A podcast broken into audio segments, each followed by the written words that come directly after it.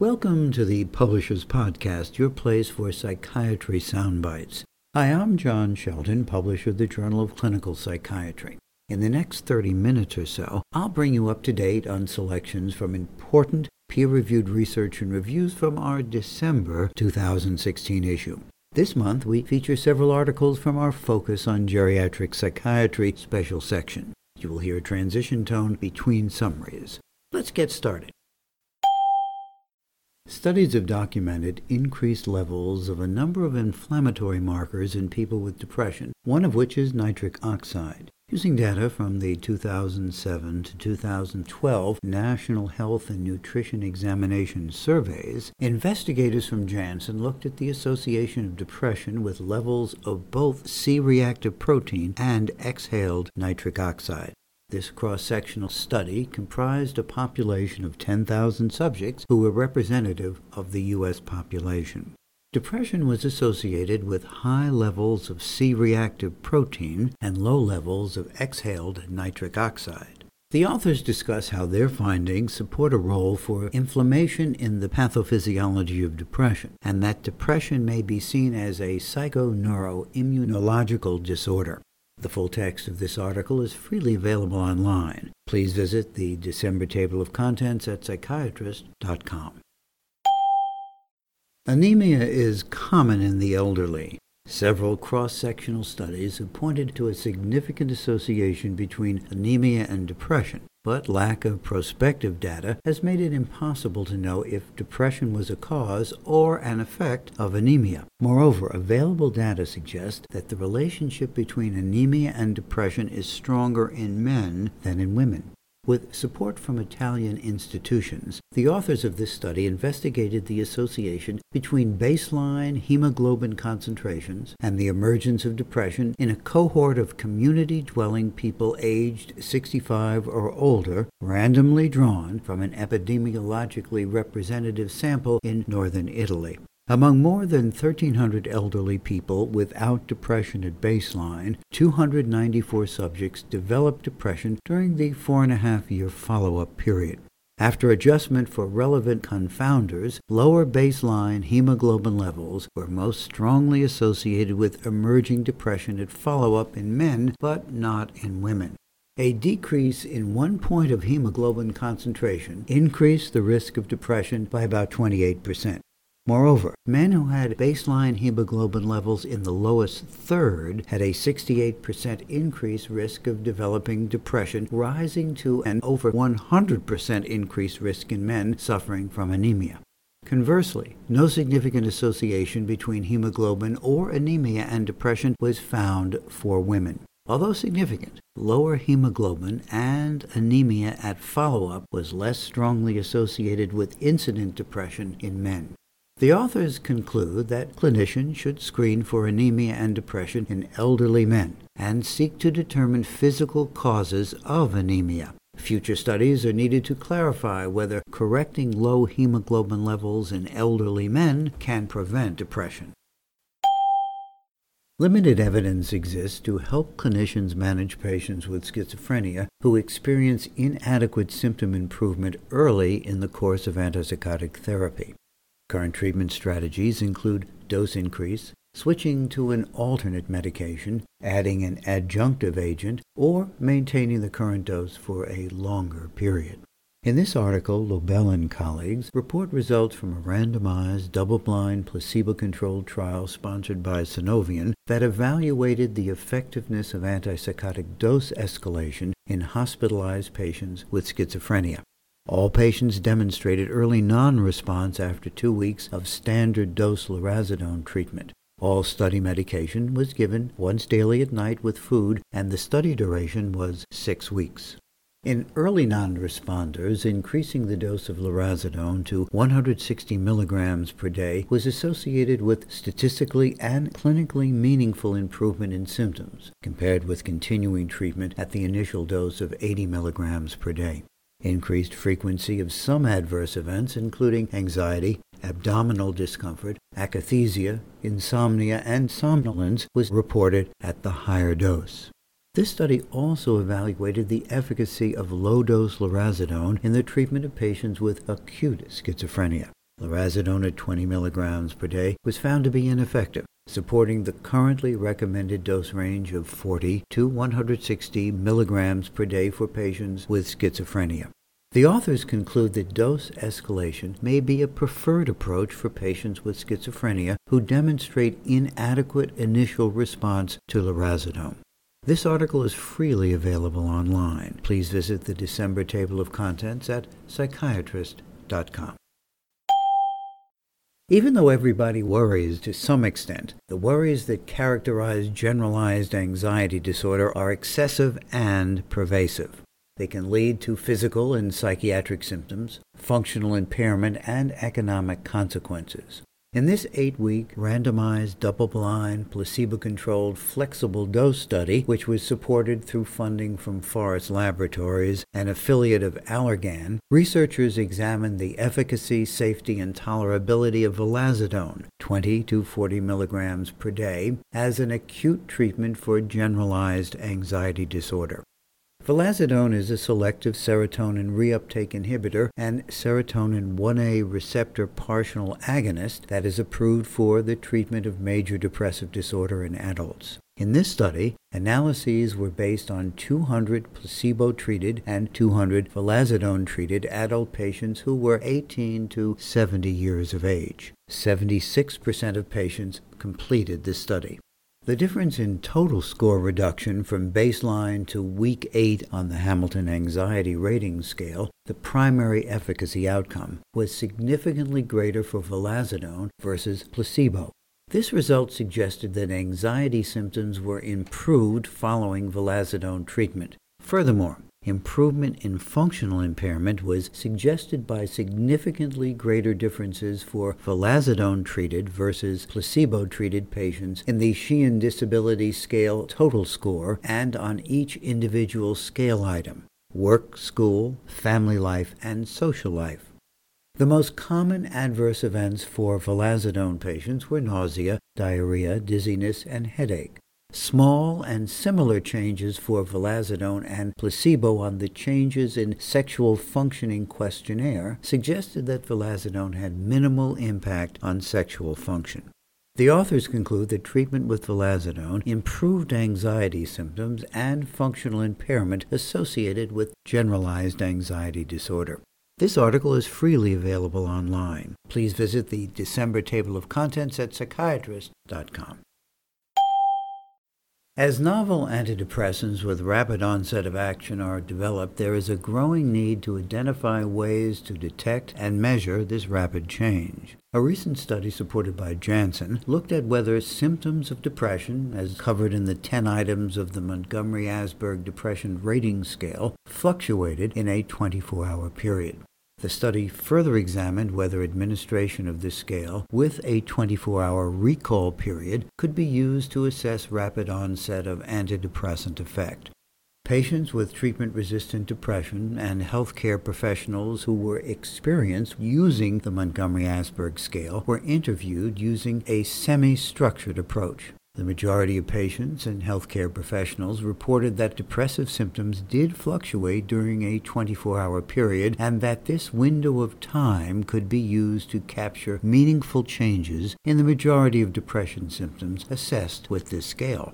The authors believe their findings support the appropriateness of the Montgomery Asberg scale to assess change in major depressive symptomatology over a 24 hour period. They suggest that it can be a useful tool for capturing rapid improvements of symptoms following treatment or a depressive episode. They also note that follow up over several days to weeks may be necessary to confirm that the observed change is real and can be sustained.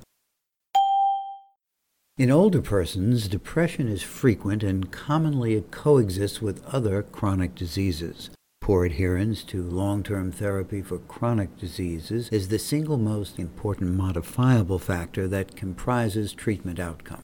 In this month's CME offering, the authors evaluated the prevalence of prescriptions for and adherence to selective serotonin reuptake inhibitors or SSRIs and serotonin norepinephrine reuptake inhibitors or SNRIs. They also investigated whether adherence to these classes of drugs affects overall medication adherence in older persons by examining the data on drug prescriptions from a large administrative Italian database collected annually from 2011 through 2013. Of the nearly 18 million individuals represented in the database in 2013, approximately 30% of the Italian population, about 3.7 million were aged 65 years or older. Information on each drug package was tracked at the individual level, and only medications prescribed and dispensed by a pharmacy were considered. Study results show that the prevalence of SSRI and SNRI prescriptions was quite high, ranging from 11.4% in 2011 to 12.1% in 2013. Adherence to SSRIs and SNRIs, calculated according to four age groups and during three years of observations, was least in persons aged 95 years or older in 2011 and highest in persons aged 75 to 84 years in 2013. Older persons adherent to these classes of antidepressants were more likely to be adherent to the other therapeutic categories for chronic diseases they were prescribed. The highest association was found with other psychiatric drugs. Based on these results, the authors recommend further evaluation of possible interventions aimed at increasing adherence to antidepressants, which may translate into improved overall adherence and patient outcomes. To read this article and take the CME post test, please visit the December table of contents at psychiatrist.com. In this study sponsored by the U.S. Department of Defense, researchers at a Veterans Affairs Medical Center in New York compared two treatments for male and female at risk suicidal veterans ranging in age from 18 to 55 years. One group received six months of treatment as usual, and another group received six months of dialectical behavioral therapy, commonly known as DBT.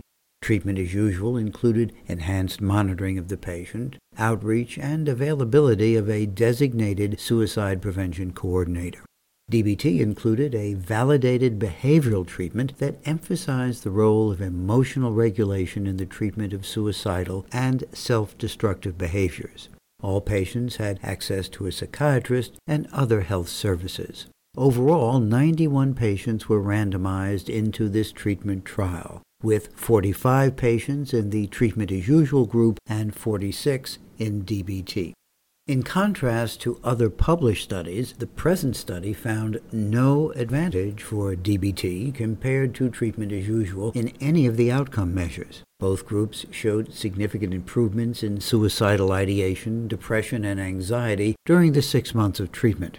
However, DBT subjects utilized significantly more individual mental health services than the treatment as usual subjects. At the six month post treatment follow up, DBT produced a significantly larger improvement in anxiety compared to the treatment as usual.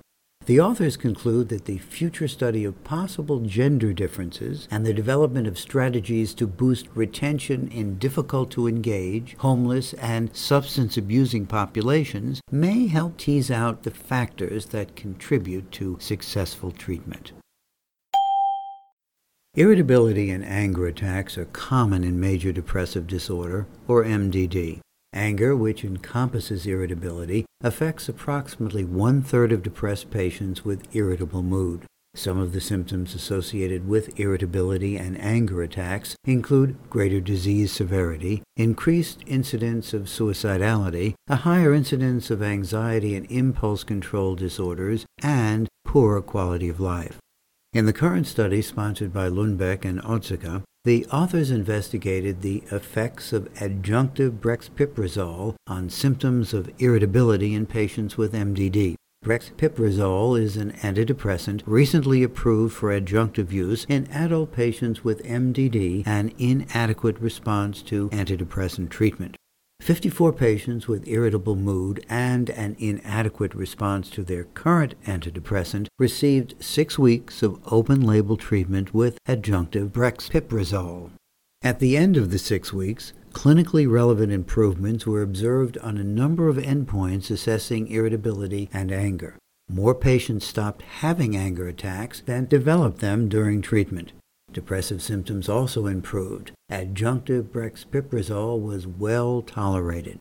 The authors conclude that adjunctive treatment with brexpiprazole may represent a strategy for treatment of patients with MDD, an inadequate response to antidepressant treatment who have symptoms of irritability. The full text of this article is freely available online. Please visit the December table of contents at psychiatrist.com. One common side effect induced by antipsychotics is hyperprolactinemia. This side effect can result in gonadal dysfunction, such as amenorrhea, galactorrhea, and loss of libido.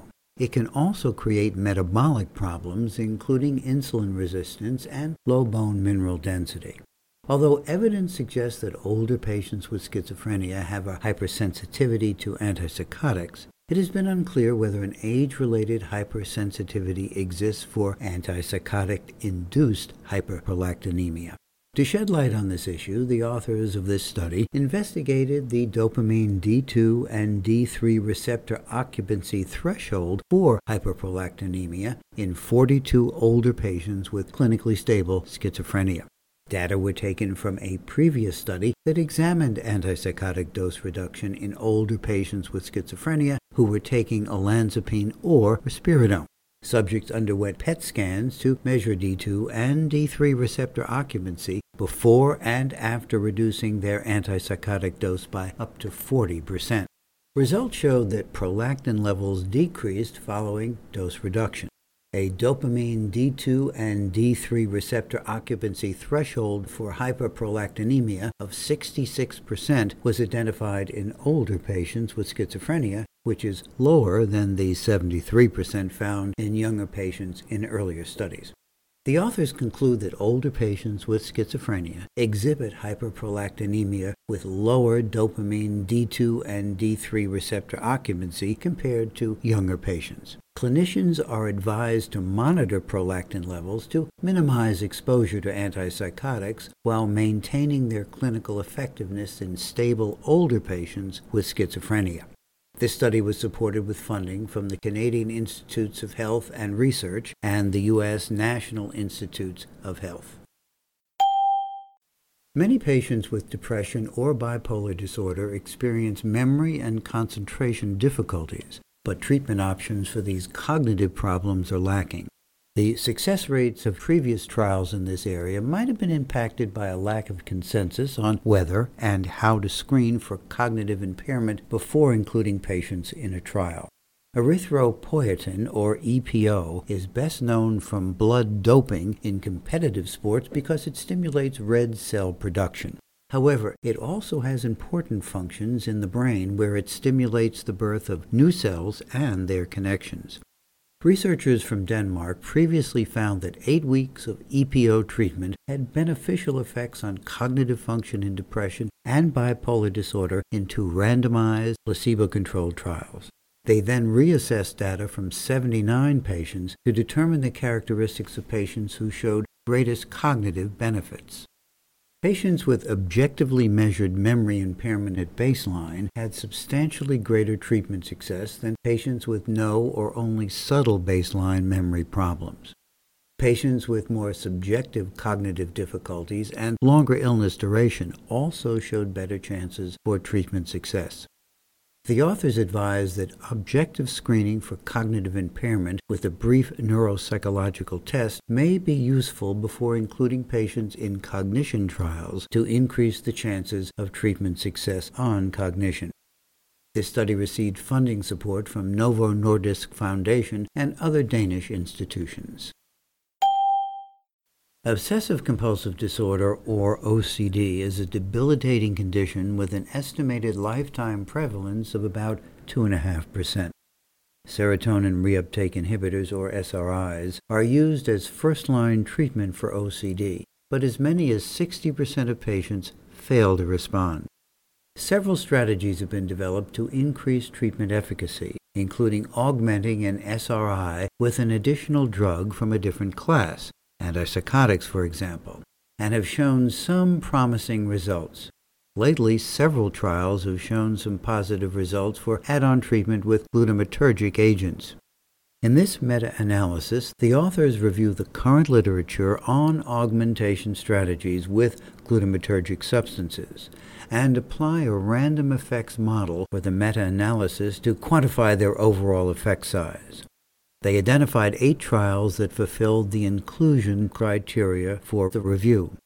Five different drugs were tested memantine, lamotrigine, topiramate, glycine, and N-acetylcysteine. The overall relative risk ratio for response was about 4, which was statistically significant. This meta-analysis showed that glutamatergic agents can be successfully used for the add-on treatment of OCD. Because of this small number of trials, it is impossible to draw conclusions about differences in efficacy among the five agents. However, based on the study's review, the highest relative risk ratio for response was observed for lamotrigine, while the lowest relative risk ratio for dropouts due to adverse effects was observed for the two studies with memantine. The authors conclude that glutamatergic agents are effective as add on treatment for OCD in general and especially for treatment refractory OCD. Evidence of potential biological and disease modifying properties of cholinesterase inhibitors in Alzheimer's disease is controversial. Several clinical studies on structural imaging markers in the early stages of Alzheimer's disease have reported conflicting results. Cortical thickness represents a promising structural imaging endpoint in clinical trials, as it offers a direct assessment of effect sizes expressed in a meaningful metric.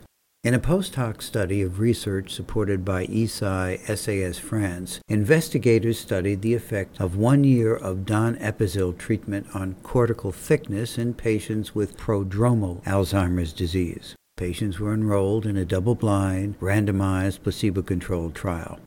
The treatment group received 10 milligrams per day of donepezil structural MRI images were processed using the automated pipeline for longitudinal segmentation and surface reconstruction implemented in FreeSurfer. The primary outcome measure was annualized percentage change of cortical thickness. Compared to placebo, results after one year of treatment for the donepezil group revealed reduced cortical thinning in the anterior cingulate, orbital frontal, and right inferior frontal cortices, and in the right insula. These findings support the hypothesis that cortical thickness may be a reliable candidate surrogate outcome in clinical trials for Alzheimer's disease. In addition, these results suggest that one year of donepezil treatment may have an impact on cortical areas innervated by the medial and lateral cholinergic pathways. Taurine is an inhibitory amino acid in the central nervous system. It also functions as a neuroprotective agent and has a role in neurodevelopment and neurogenesis. To learn more about it, the authors of this Institute sponsored study explored whether taurine had any influence on the symptoms of psychosis when given for three months to patients aged 18 to 25 years as an add on treatment to their antipsychotic medication. In this placebo controlled study, 4 grams of taurine were given once daily as an active comparator. As an exploratory trial, there were two co primary outcomes symptomatology, and cognitive measures of thinking skills. Of the patients who attended early intervention services, 121 subjects with first episode psychosis consented to participate. 86 participants were included in the final analysis. Results showed that taurine had no effect on cognitive functioning compared to placebo. However, it significantly improved symptomatology as measured on psychopathology and psychotic subscales. Additionally, improvements were observed in depression scale scores and general functioning scores. Despite limitations of the study, the authors conclude that adjunctive taurine appears to improve psychopathology in patients with first episode psychosis. The use of taurine warrants further investigation in larger randomized studies, particularly for its effects early in the course of psychosis. While antipsychotics such as risperidone and aripiprazole are useful for controlling behavioral symptoms in children with intellectual disability or autism spectrum disorder, they are also associated with adverse reactions. Weight gain, behavior problems associated with dieting, hyperprolactinemia, oversedation, and dullness are common in children who take these medications. Risperidone and aripiprazole are clinically safe and efficacious in the short term, but are clinicians and families satisfied with the trade-off? This question determines compliance with therapies and is crucial in the setting of lifelong conditions like intellectual disability and autism spectrum disorder. A study conducted with support of Italian institutions investigated risperidone and aripiprazole in a naturalistic setting for two years. The mean age of the patients was 12 years. 27% of patients discontinued drugs by the first year and 39% by the second, mainly by family's choice. No difference was seen in the comparative effectiveness of risperidone and aripiprazole. The authors note that because the low overall persistence of therapy was attributed mainly to caregiver discontinuation, the need for improvement in both choice and management of antipsychotic therapies for pediatric patients is pressing. How do antipsychotics compare to one another in terms of efficacy? Which ones are particularly effective for treatment resistant patients? In this month's Clinical and Practical Psychopharmacology column, Dr. Andrade considers the findings of large network meta analyses to look for some answers. The full text of this month's column is freely available online. Please visit the December table of contents at psychiatrist.com. We are pleased to announce the launch of Practicing Psychiatry in the Digital Age, a new website supported by ODH Inc. that aims to bridge the gap between technology and the treatment of those suffering from mental illness. The website features an editorial by Dr. John P. Docherty, an expert on implementing innovative technologies into both the clinical and managed care settings, as well as brief summaries and blog discussions of research exploring exciting advancements in digital mental health care. Visit digitalage.psychiatrist.com today to see everything that this site has to offer. In closing, be sure to visit us online for interactive activities from our CME Institute and more from the December issue of the Journal of Clinical Psychiatry. You can view the table of contents on the JCP website at psychiatrist.com or just enter December into the keyword search. Thanks for listening. This is John Shelton signing off. I hope you will join me next month for the Publishers Podcast, your place for psychiatry soundbites.